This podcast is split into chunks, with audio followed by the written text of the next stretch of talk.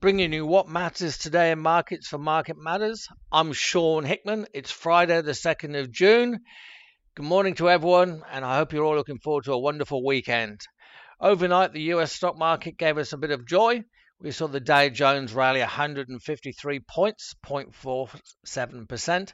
The S&P 500 fared even better, up 1% or 41 points, and the Nasdaq led, led the charge, up 187 points or 1.3%. Again, the Nasdaq saw strength in the AI area with Nvidia up over 5%. Interest rate fronts was fairly quiet um, US 10 year yields edged down to 3.6%, and US 2 year yields edged down as well to 4.34%. So nothing too hawkish there from the bond market. On the commodity front, it was far a far better night.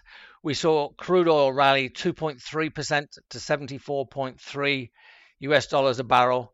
We saw gold hovering around $1,978. Copper was a good mover. Copper rallied over 2% to 371 US dollars. Iron ore was stronger as well, up 1.66%. And really, the only part of the market where we saw a bit of weakness again was in the um, coal sector. Coal was down 3%. Um, again, coal's been a very volatile, tough play of, of, of late. The ETFs accordingly were strong overnight.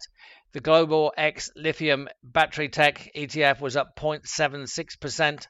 We saw the copper ETF really, uh, COPX that we look at, really gear off of the uh, moving copper itself, and that rallied 3.5%. Should be a strong day for stocks like Sandfire. The uranium ETF was up 6%. Again, good read through for uh, Paladin. And we had uh, the gold ETF was up another 2.2%. So starting to recover there, even though gold is not moving a great deal. Currency markets were fairly quiet.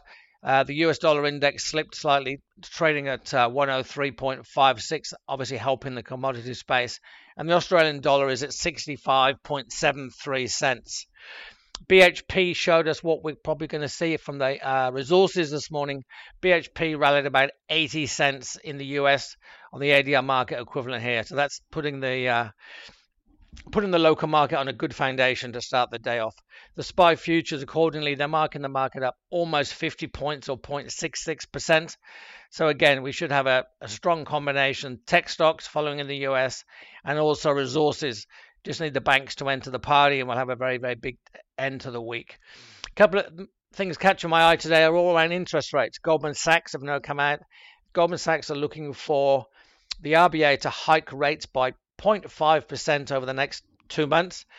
Uh, that's a big move. I don't feel, or we don't feel, the markets are pricing that in. But interestingly, US, uh, sorry, Australian three-year bond yields, they're actually drifting lower, so they're not getting caught up in the hawkish views of economists who are looking for interest rates to go higher in the next few months. This is a, a very interesting play, which we think will have a big impact on the market over the next six months or the second half of the year a quiet night on the company market, uh, uh on the company, or quiet day, I should say, on the company front. Appen is raised to neutral at JP Morgan. Uh, Capitol Health has been raised to a new a new buy at Ord Minnett, but not a great deal catching our eye on the company front this morning. Um, elsewhere, the on the economy front, with some big numbers coming out overseas more than here.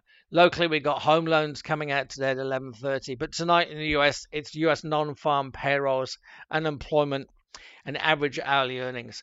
This will have a huge read through on uh, what people think the uh, Fed will do next with interest rates, which of course will, will be reflected in the local bond yields and probably influence uh, what happens to what's going through Philip Lowe's mind. If the US is hiking strongly, makes it a lot easier for him to justify doing the same.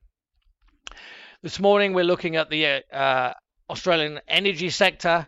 Um, we've we've had a lot of volatility in that of, re- of late between the likes of Paladin, gold, uh, sorry, Paladin, coal stocks, and uh, crude oil. You know, we're seeing uh, white Woodside actually rally when the oil price is coming down. So a good day to revisit the energy sector. That's a wrap on Friday. As always, thanks for starting your day with Market Matters.